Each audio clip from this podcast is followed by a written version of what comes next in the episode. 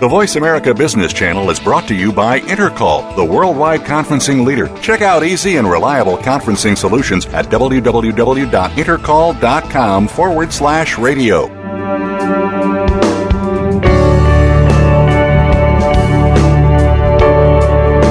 Welcome to In Discussion in this three part series with Dannion Brinkley, the New York Times best-selling author of Saved by the Light and At Peace in the Light.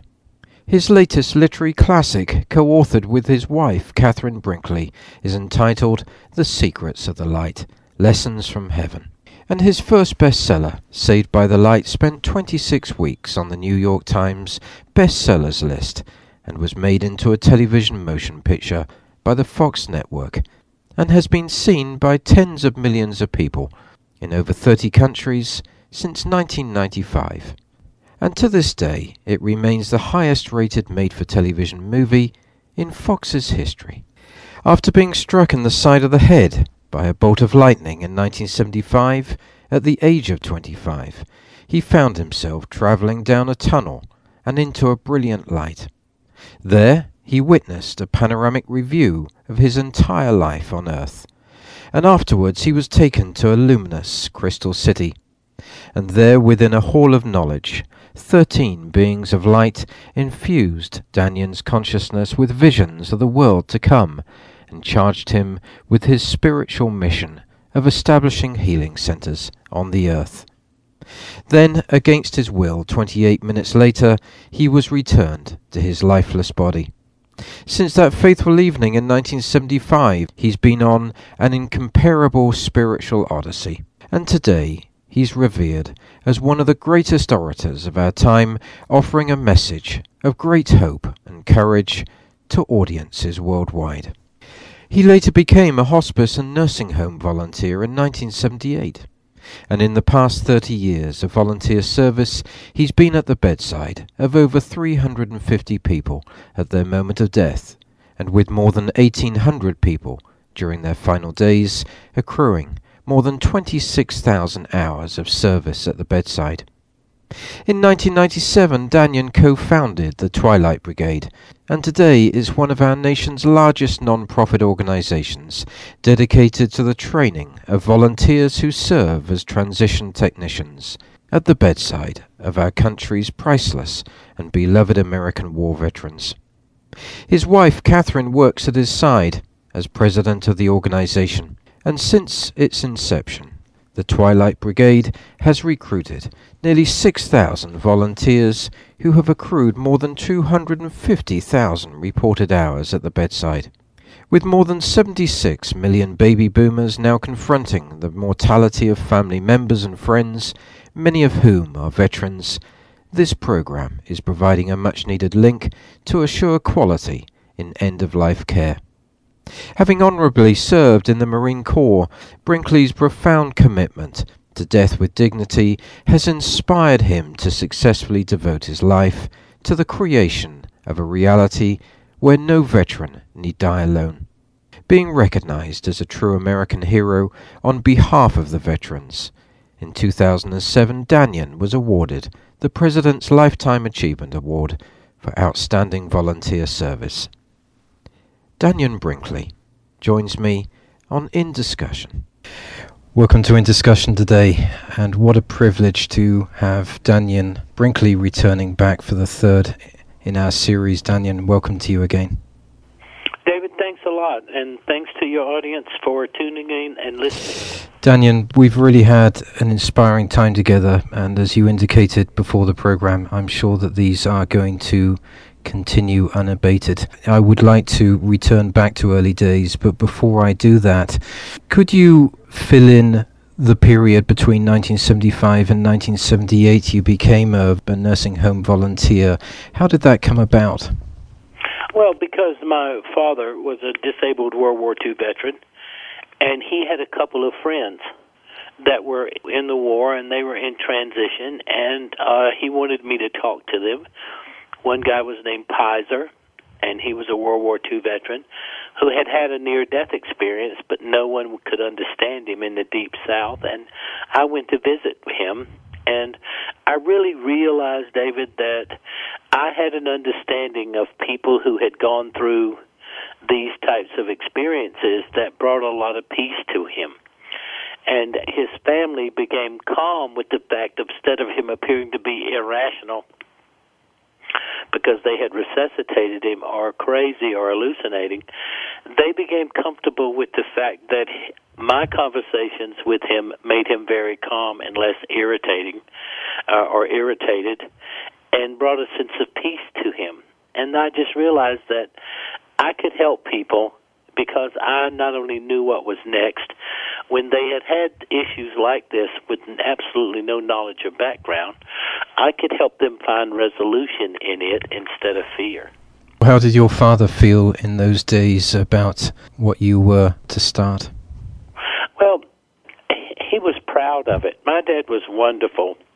Uh, I, when I became famous, infamous Dannion, Inside Edition did a special on me, and they asked my father about uh, this, a guy from a fundamentalist from the South, and they said, "Well, Mr. Brinkley, what do you think about all these things that your son is saying?"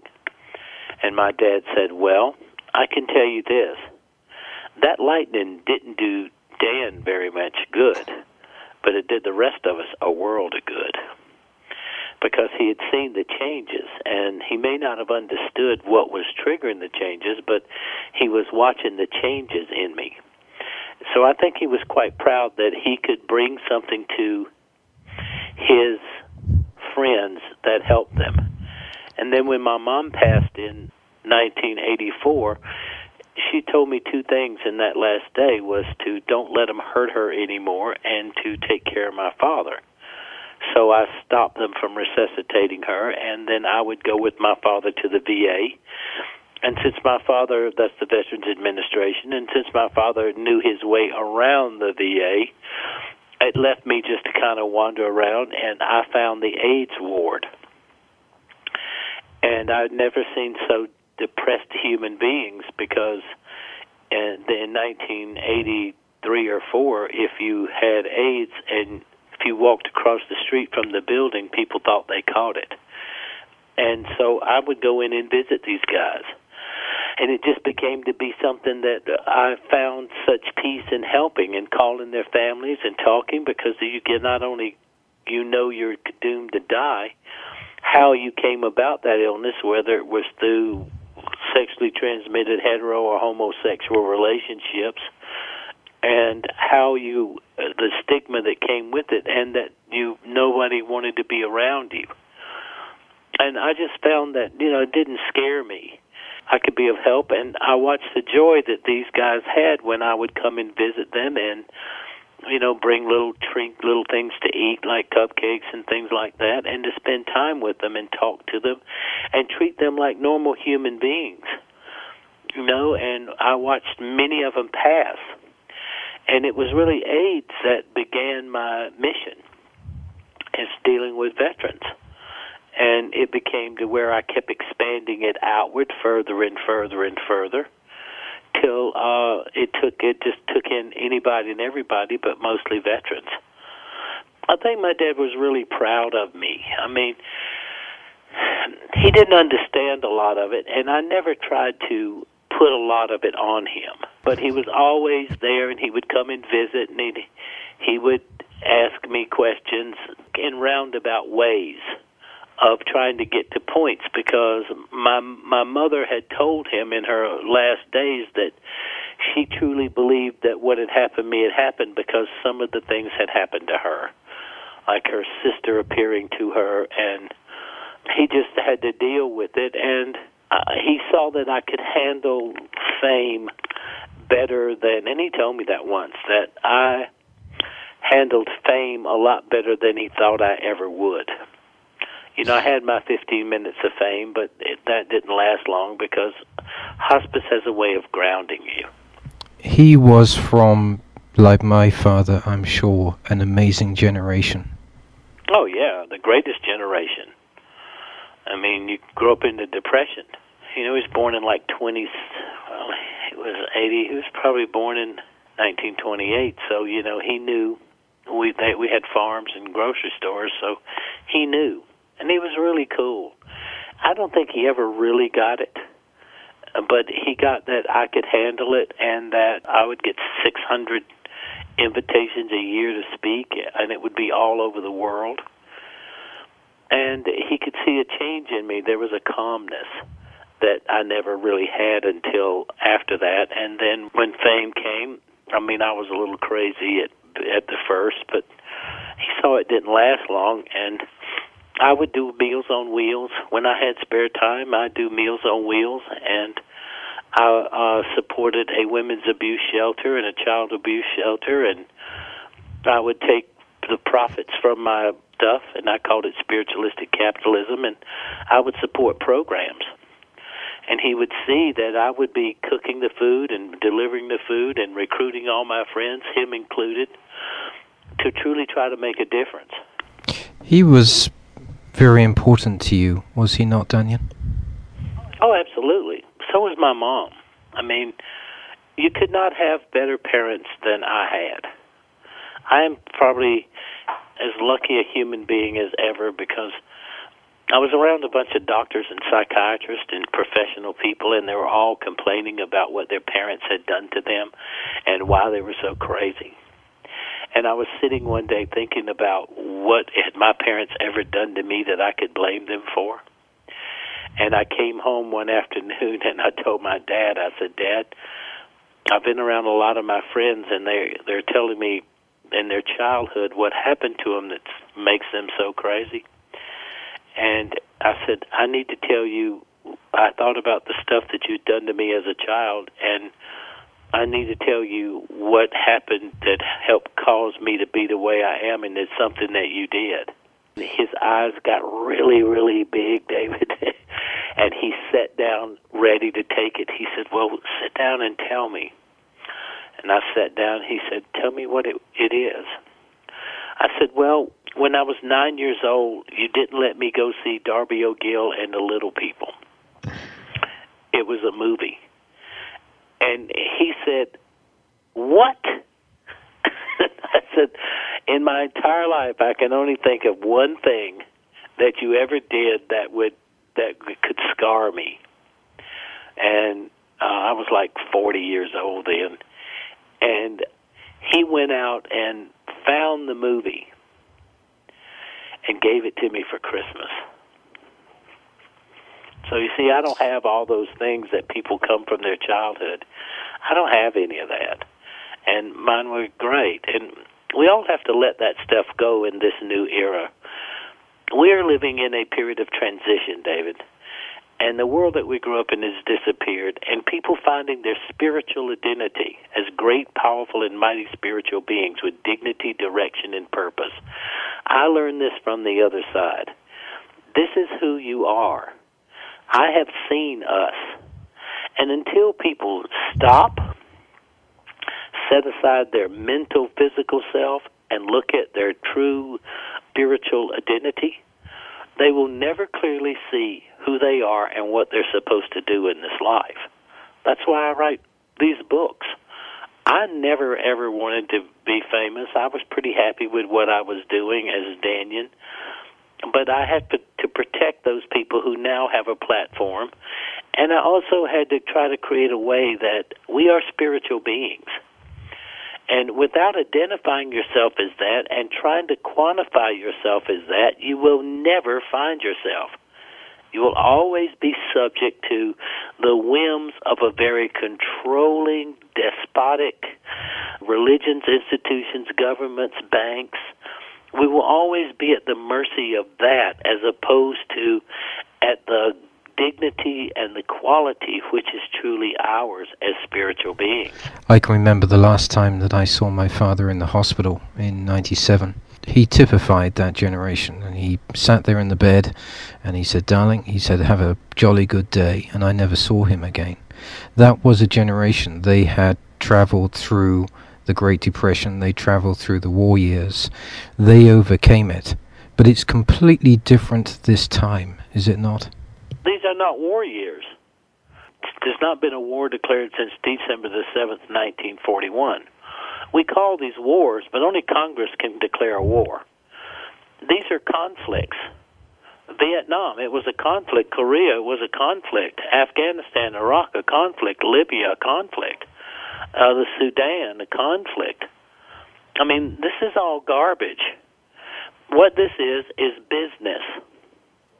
It's the business of war. It's the business to, to perpetuate control and domination of commodities and resources. It's not about anything. If it was about something, then it would have integrity and honor. Where in all of this, there is no more Taliban except what ISI is supporting. Al Qaeda, Al Qaeda is fighting against uh, Gaddafi, and Gaddafi said it's Al Qaeda fighters. The United States government recognizes it's Al Qaeda fighters that's fighting Gaddafi, and we're bombing the forces of Gaddafi to allow Al Qaeda to go in and take over a nation. Why is it that people are not understanding this internationalism that is around oil? Well, oil, gold, and drugs. Because they'd have to change. They'd have to believe that all the things that we who appear to be conspirators believe. In order that, they would have to take responsibility for their lives and make the changes. We're $14 trillion in debt and have to raise a debt ceiling. Like I said the other day, think of this. A million seconds was 12 years ago. A trillion seconds was 31,134 years ago. 14 trillion seconds was almost 400,000 years ago. So whoever believes to think that debt will ever be paid, they're crazy. And what people want to do is keep living in yesterday instead of facing today to create a better tomorrow. But it does not matter, David. This system will collapse. And I believe it will collapse in the next year. So, whatever anybody thinks, whatever it is that they believe, if it's not based on that we've been living a lie for the last 40 years, and since we went off the gold standard, and that we are in competition for oil, which drove the Industrial Revolution, and the fact that emerging economies in Asia, like China and India, are in such competition for the resources that America has always commanded to build its industrial base. And we have become such a, uh, well, we know that fossil fuel, we know that oil is now not a fossil fuel it is manufactured in the earth. It is not uh, just made of vegetation that was when we were in a temperate climate zone some 170 or 80 million years ago. That's a lie. It's manufactured in the earth, so there's a supply of it. But whoever controls those supplies will dictate the development of the economies. Japan is finished. One third of Japan won't be able to be occupied for probably 10,000 years so the world power shifts away from from Japan and it goes to China, Taiwan, and America. Okay, and so now becomes the great the great rush. We have to keep an eye on what Russia's doing, but we have to become spiritually focused, and we have to pay attention to this nation and get off of off of oil. This is something, David, that has always amazed me we can keep, create chemistry that can isolate a single amino acid in the millions of different types of proteins, and it takes 22 amino acids to make a protein. And there are billions of amino acids. We can isolate a single amino acid, synthetically manufacture it, and instill it in the body to create and change whole electromagnetic influences and and personality disorders. And to think that we are not capable of taking H2O, which is water, two parts hydrogen and one part oxygen, and to separate separate hydrogen from oxygen and create the most abundant energy in the universe, which is hydrogen. For me to sit here and to try to believe that there is not the technology, we can build an atomic bomb We can build a thermonuclear detonating device, and you mean you cannot separate hydrogen from oxygen? And to create a resource that you can use water as a power source? For me to look at basic physics and basic chemistry today and to see what we're doing and achieving in chemistry and that this is not capable of being achieved, that is utter lunacy. And how is it for people, in your mind, to simply stated get it over the next 12 to 18 months? Well, first, they're going to get it anyway. They're going to see that if they don't change, if they don't honestly and sincerely pay attention to their spiritual identity, you must go inward. It is not the external influence, David. It's the internal influence. It is that learning to meditate and learning to get outside in the sunlight and learning to feel the earth and to become a part of protecting it. Not an abuser or raper of the earth, but a protection of it. Get involved in a program. I mean, uh, water will be the next war. Oil is insignificant the very moment that we separate hydrogen, and there are people who are doing this, there is Tesla's coils of free energy, and there are free energy devices that I have personally seen work and operate to produce energy from static that is convertible. Tesla did it in the in the 1910 but because you cannot control free energy and you know once electricity came into existence Uh, it became to be the master that you were no longer in the earth cycles from sun up to sun down and we lost that rhythm in the earth. But people have to get in, inside of themselves and they have to find that quiet meditative place that connects them to the universe. It's so funny to realize from my point of view that what we call physical reality, and that in the religious point of view, that we've been separated from the divine, and now we're out here on our own. Simple, simple physics. The basic construction of physical reality is an atom. An atom is 94.6% empty space. So that means physical reality will never be more than 5% of reality. And in that empty space, there are electrons, protons, and neutrons. So wherever where there is an electron, a proton, and a neutron, you have not only molecules, but all molecules are connected throughout the universe, and we now realize that they're talking about us this is some pretty amazing stuff, David, that people do not take to heart in their everyday life because number one, they're easy too busy trying to pay off the new TV they got, or they're worried about keeping their jobs. Where if we focused on that, we would become to a point of such realization about the abuse and the thievery that has been perpetuated upon us, we would rise up quietly and rebel one of my heroes, Victor Schauberger, he was very well versed with Tesla and many of the new scientists. I remember that quote I must furnish those who would protect our save life with an energy source which produces energy so cheaply that nuclear fission will not only be uneconomical but ridiculous. This is the task I have set myself and what little life I have left. They call me to range. The hope is that they are right. It is of no greater or lesser import for yet another fool to wander the earth. But if I am right and science is wrong, then may the Lord God have mercy on mankind. Is it not a time now where we all have to do that? We all have to walk our truth. If we don't start walking and living our truth, we will surely, I mean, we will surely fail. People have to stop and realize here's something that's so amazing. We go back to Zecharia Sitchin, someone in the 70s who transcribed uh, uh, the ancient text in the Indus Sanskrit.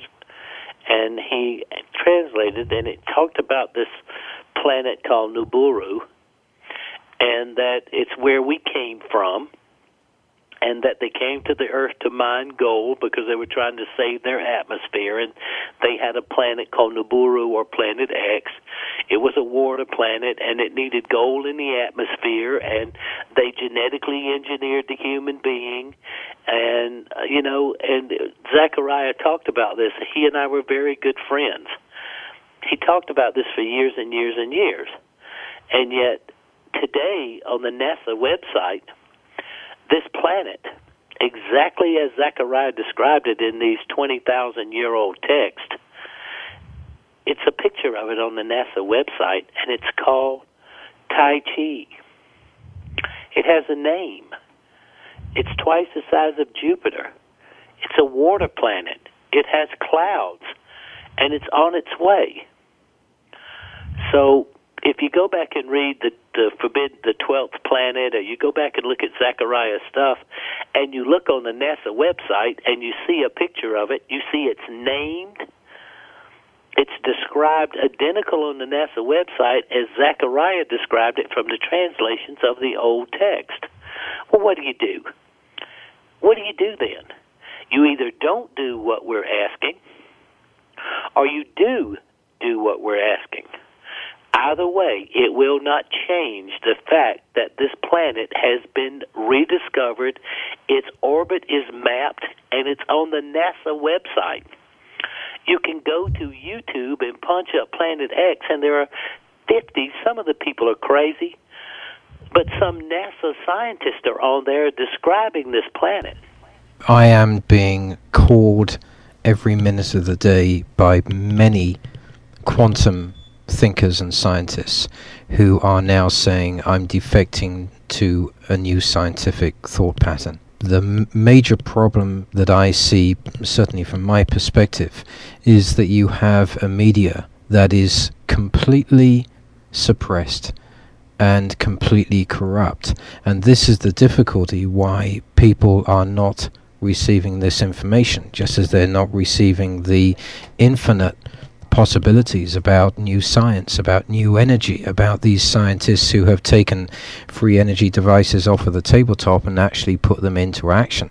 This is why I do what I do. And you take the road. You cannot be compromised. You cannot be supported by most of the corporations. But we are definitely in a world where fossil fuels is burning bright. Predatory greed is increasing and there has to be outlets that measure this and give everybody an opportunity to learn about certainly what you've just been talking about and all of those infinite possibilities that new energy can provide. Well, once it happens, the system breaks. And I want the system to break. I mean, they. I mean, think about this. Why there's so much suppression about UFOs? Okay, well, it's easy, the suppression. There is too much data out there now to write it off. You can talk it all you want, but people, millions and millions of people are seeing these these ships and these devices. There was a big thing about what the guy who had WikiLeaks, he had captured some cables, some uh, diplomatic cables that were describing uh, literally a war that was going on in Antarctica. A war between extraterrestrials and the United States and several other European countries because they had discovered in over Mexico some 2,000 craft. You know, and if you start looking at that stuff, the first thing that's going to happen is people are going to say, what's its power source? You know, how much gasoline does it take to get from um, 2,000 light years, that's at 186,000 miles per second, and it's 2,000 light years away? How much gasoline do you have to have, or what is that fuel source? The very moment that fuel source is recognized, then all of a sudden what we use in burning coal and burning wood and and burning oil will disappear. That's a good enough reason to suppress it. Not that there are extraterrestrial, you know, life support, because you realize that the Catholic Church is the number one funder of of observatories and telescope observatories, they're controlled probably 85% of all of those, and they fund it. What would happen to religion? And even like last year, the head of the astrophysics department, this bishop in Rome, said he believed that there was other forms of life and he couldn't wait to teach them about Jesus.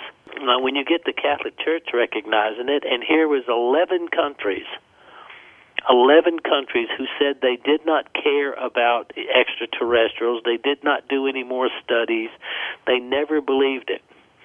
Who's released their information? Britain.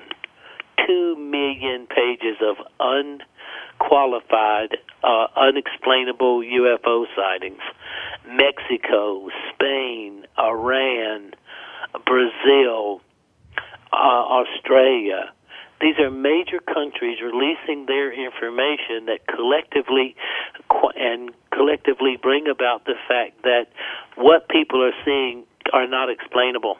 There are not craft that we know of, and the speeds at which they move. And last year, an, an American-built Israeli fighter jet with its camera. At least, you know, we always see the visions of uh, laser guided missiles striking tanks. We saw this coming out of Bosnia, and then we saw it in Afghanistan and Iraq to show that they, how a guided missile is uh, pinpointing a target. Well, an Israeli fighter pilot in an American built jet with its camera, with its laser guided camera for its missiles, followed a UFO tracked it, photographed it, and filmed it. And it would move at speeds, it would slow down and speed up. And then, if they measured it, that this thing left the camera's range in speeds in, in excess of 18,000 miles an hour. Well, how do you explain that? What do we have that has they could move from dead from two or three hundred miles an hour to eighteen thousand? I'd like to ride on it. And this is the world that we live in. It's people who are courageous like you, David. I know that it was pretty courageous to step up and defend the near death experience because the scientists were they didn't have the the confidence that I had because I had been through it. And I believe that I was one of the contributors, helped pave the way for people to believe that there is a life after death, not from a religious point of view, but from a scientific point of view. Because how life after death comes in existence is advancement in cardiopulmonary resuscitation. And when you have cardiopulmonary resuscitation techniques that are so advanced that they're able to achieve these goals, and people are coming back from the dead, who are you going to blame? Blame science or you listen to the stories. When you spend time in these hospices achieving this amazing work, how do you discuss these points with people? Does it come up? Do veterans or anybody else that you come across discuss this, understand it? Probably one out of 20. I never bring it up it's not a subject matter that you. I don't uh, pontificate at the bedside, David. I listen. A lot of people have a lot of issues to work through, and most of the time, they have to work through it themselves. But if a person gets a chance to talk it through with someone who's not being paid to listen, but someone then a lot of those issues they work out themselves first because someone cares, and second because they get to hear themselves. Isn't this what it's all about? It's about caring. There's not enough of that in this world today. We must start caring about each other. We don't have any choice. It's like they said, we will either stay together or hang separately. I think that was not that Patrick Henry, but uh, uh, Henry Clay can't remember who it was who said it about the Revolutionary War. We will either hang together or we will hang separately. But we don't have a choice. When this when this economic collapse occurs,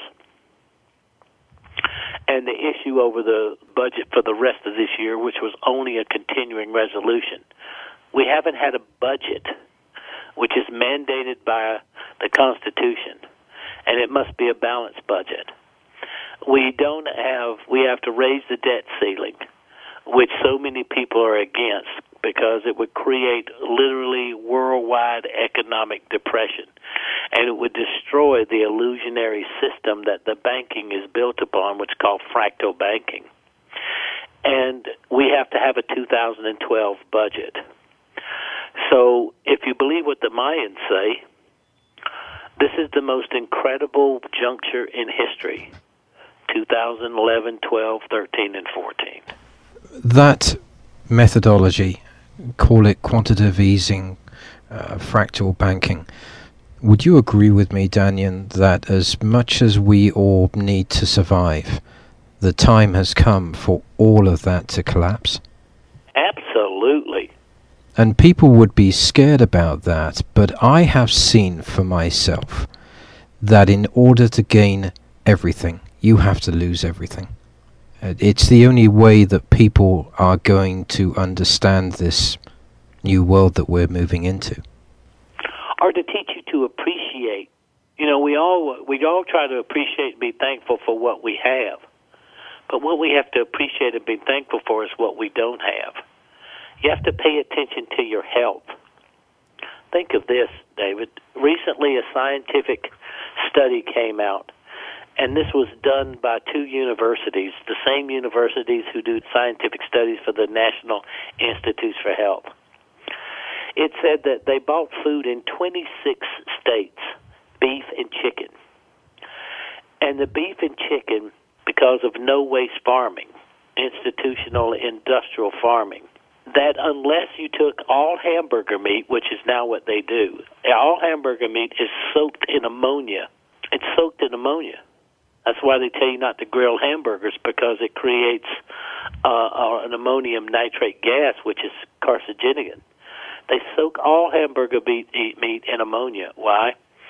Because you find in meat and chicken, meat and poultry, 95% of it has viruses that are immune against any antibiotics because they feed antibiotics and steroids in the feed of everything. And so that it doesn't get infected or get sick and they feed it slowly into it and it also and steroids so it grows faster. Most chickens that you eat today by the time because they grow them so fast and they become so plump with how they feed them they can't stand on their own legs so that you get more volume in less time. And to realize that we kill 13 million chickens a day and that this study was suppressed. But this is the case, though, Dannion, is it not, with the use of mercury, fluoride? It's all used together a massive detrimental effect on human beings. Well, it's how you could you set up controlled illnesses, David. You have to control the illness. If you read the side effects of any medicine, you you know in two years what you're going to have, and you know they've already formulated a drug that would take it. Look at most people.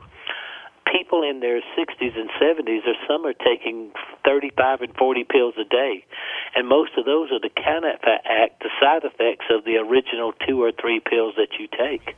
This is indicative of a pharmaceutical industry that is completely out of control. Oh, no, they're completely insane. All they do is sell drugs. That's what medicine is. But here's what's going to be the fun part. Because we move into quantum, everything is energy. And when people stop long enough, instead of that pill that they're taking, and demand that the pharmaceutical companies explain how energetically a pill works, we're not in chemistry anymore, we're in energy. How does energetically that pill works? Homeopathy and energetic medicine will leap into the forefront of consciousness. These ancient arts, before we could synthetically produce, most drugs come from plants. Most of the drugs that we have are synthesized from plants you know, and almost every drug that you have. Look at Viagra. Do you know where Viagra comes from? I have no idea. Watermelon rind is where they found the components for Viagra to create increased blood flow. Now, I mean, when you start to think about that, you start to realize what the deal is. You know, you start to get a grip on how crazy this is and how naturally we should live as opposed to how expediently we have chosen to live. Well, does this mean, Dannion, that we all need to return back to the land?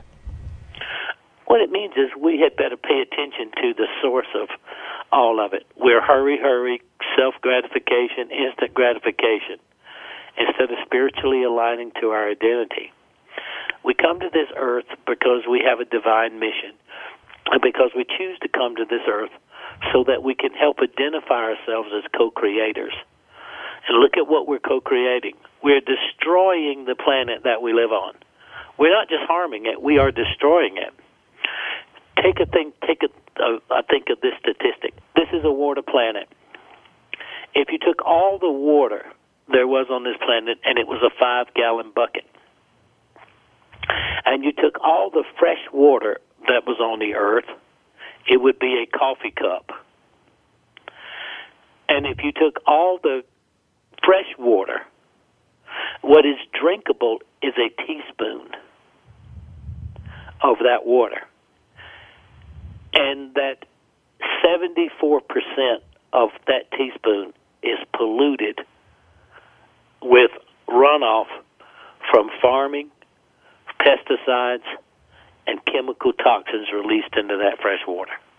Let me ask you then, with that said, because we wish to be solution led for people so that we're not placing fear at their doorsteps. Knowing all of this, knowing that we ha- no doubt have an economic collapse ahead of us, knowing that we have a fossil fuel industry that is completely out of control, as well as the genetically modified crops industry and many other pharmaceutical industries.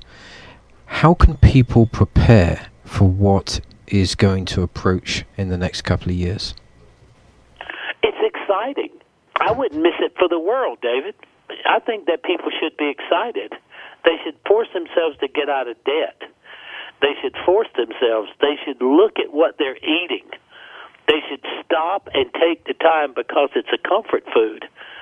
I mean, I don't eat beef or poultry. I mean, I eat some fish, but I always study the mercury. I always do studies of mercury of it. And I'm mostly vegetarian. I eat some fish, but very little. And I pay attention and I try to get it fresh. I don't eat off of salad bars because they spray it with sulfates and nitrates and you have to stop and become responsible. We are living in a time of recreating a new world. With all of these things that are happening, they are necessary to remove the illusion that has created the delusion that we have technologically advanced to the point that we no longer have to exist in nature isn't that in parity with the hubris that you would have had in civilizations uh, such as Atlantis, for example? They did it to themselves. And people say, well, there was no such thing as Atlantis. Well, they find it all over. They find it in 50 places. If you go back to look at the work of Churchward in the 40s and the 50s, and someone who wasn't looking for Atlantis, and all the tablets that were found in Mexico, I mean, some 200 tablets, and if you look at what the Mayans say and where they originally came from, you know they had to be a central place of where this is origin. If you look at the Bok saga, it was Goose Line off the coast of Africa, which could have been Atlantis. If you look at Atlantis, it had to be in the middle of the Atlantic. If you look at Lemuria, it had to be in Lemuria. And when you start to look at this and you look at the work of Churchward, think about this. If you go to the Yucatan in Mexico and you go to Palenque, which was a Mayan, an ancient Mayan pre classic period. You know, the Mayans had the pre classic and the classic and the post classic period. If you go into pre classic Maya, and you look at the writings of the pre-classic Maya, that, that which has survived the Spanish that they didn't burn, I think the Dresden Codex is one of the better ones. And you go to the northern, the northern part of India near Kashmir. I think it's called the Puja region. You have two identical structures two identical structures, Palenque and in northern India, they're identical.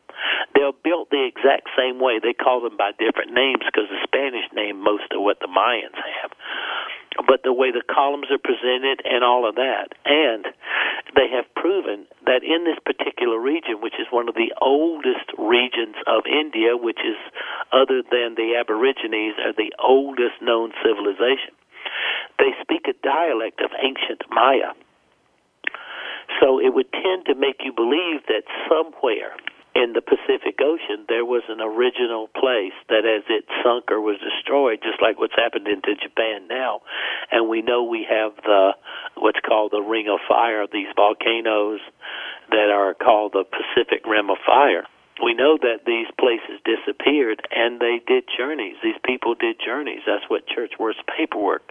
But people need to go back and read books written in the last 30 years, not stuff of today, which which is a little confusing, but go back before science could control everything and look at it, especially Churchward, because you see such you see such stuff that then was thought to be insane or forbidden archaeology. Think of this, uh, David. We used to say that we all came they that we migrated across the the Bering Strait 25,000 years ago, and it was called the Clovis Society from Mongolia into the United States, and that's where the red man came from. And they had to change color somewhere around Canada to go from brown like the Mongolians to turn them red like what we call the native nations. There are some vague similarities but the time frame in the last 40 years of the Clovis migration has gone from 25,000 years to 2.5 million years. So that means that everything that we're hearing and they're describing, they keep changing it. They just keep expanding the time frame as opposed to realizing they don't know what they're talking about. And think about this. Everything that tells us where we came from. We were Cro-Magnon and then Neanderthal. We were, we were first we were monkeys and then we were Cro-Magnon and then we evolved into Neanderthal and then we evolved into Homo sapiens. This is the stuff that we've been told based on evolution. Well, now science says that there were seven different kinds of humanoids existing at the same time, along with Cro-Magnon, Neanderthal, and Homo sapien. And at the same time of Homo sapiens, there were seven other humanoid beings existing on the earth. Now, not to stop and think about that for a second and to think that we trust the garbage that we're supposed to believe in and the the stuff we hear on the news that's high speed, quick, and given to us by teenagers, it makes us either irresponsible, completely stupid, or becoming aware. I'm just supporting the becoming aware part. Looking forwards, would you see the world as I see it, that it's going to be a new governance that will see politics, religion, and many of the vehicles discarded? Oh, absolutely. There's two choices. They will either systematically wipe out uh, four billion of us and blame it on UFOs and a war between them. They can't poison us to death because we're too smart. Or we will stand up and take our rightful place. We are at the precipice of world war or world peace. Either way, we're here. I believe unequivocally we will win. I believe that people will step up to the plate, open up their minds, and more importantly, open up their hearts, meet their neighbors, and collectively have conversation. I believe that the rise of a third party, I'm not a big Tea Party supporter, but I write about it on Dannion.com. I write about this in uh, my book, Saved by the Light, At Peace in the Light, Secrets of the Light, and also the new book, 10 Things to Know Before You Go and my wife and I we write about it, especially in Dannion.com, and I write a blog called That Ain't Nothing, which is a Southern term. I believe unequivocally we will win. You are enjoying and experiencing an amazing life. How do you think that your mother and father would look upon what you are doing now, they are no doubt with you and guiding you, thinking about where they were at and the sort of life that they experienced, how would they look upon today? Well, I look at my brother and sister. Okay, and my brother and sister are very proud of me. There's a lot about me that is contrary to what they believe. But I have been successful. I'm an international best-selling author, and I contribute to television shows and movies, and and help affect consciousness. And I think that my mother and father would be proud of me, and I think that they would be most proud of this one place. I'm a hospice volunteer. I wake up in the morning because I have to make a living. I have to help keep my children sane. I have the most lovely, most magnificent wife of any human being to ever walk on this earth. But I also get up in the morning that no one need die alone. That a part of my life is dedicated to putting out information because I do my homework. And I don't do it out of fear. I do it out of nature and informing and that I bring to the bedside a certain sense of security, confidence, laughter, and eternity. And I think that they would be most proud of me as a hospice volunteer. And I know that my brother and my sister are very proud of me as that. I think that my mom and dad would be very proud of me. They, I can hear, still see, or hear my mother stuff that she would say, because she, everybody always tried to make me better because I have a tendency to not go along with what everybody else thinks and not to believe so much of the garbage that we've all been institutionalizing thinking and to make preparations for the future. I believe in the greatness of the divinity in every human being. I believe that an awakening will come through people like you and who set forth no matter whether they're sleeping in the car or they're in Trump Towers that they're opening up to give gateways for people to find information to instill into their spiritual identity the strength, courage, and wisdom necessary to transform this planet. Dannion, I, I cannot tell you, it has been a real pleasure to spend these programs with you. I look forward to any time I can be of helpful, and to all the listening audience who's ever out there listening who is using Kindle, I was just looking on Amazon. I always look at the book sales and I look at the Kindle sales and whoever in your audience out there are buying Kindle, I want to thank them because I'm now number seven purchase Kindle on Amazon. I was watching it from over your shows, so your audience not only listens, David, they are proactive. So I, I thank you. I thank the radio system that you're using. And I thank you for having the courage. It's so easy for me, David, to be courageous. I've already been dead. I've already felt and been through an enormous amount of pain. So those things that most people are frightened of, I have no interest in. But those people have not been where I've been, who stand up with courage and dignity and grace and they hold true and they try to inform and enlighten the spiritual humankind and the human consciousness. I honor them. So on this day, let me say that I honor you and I appreciate you for what you're doing. And if I can contribute in any small way in helping you, please call upon me first. Dannion Brinkley, it has been an enormous pleasure, and I thank you so very much.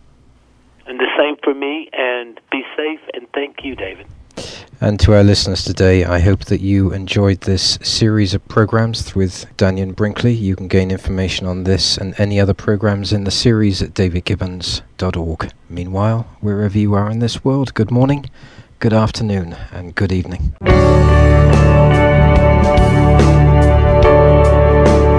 David Gibbons in Discussion welcomes listeners' comments and viewpoints at its blog at davidgibbons.org. This programming is supported by organizations and firms in the private and public sectors.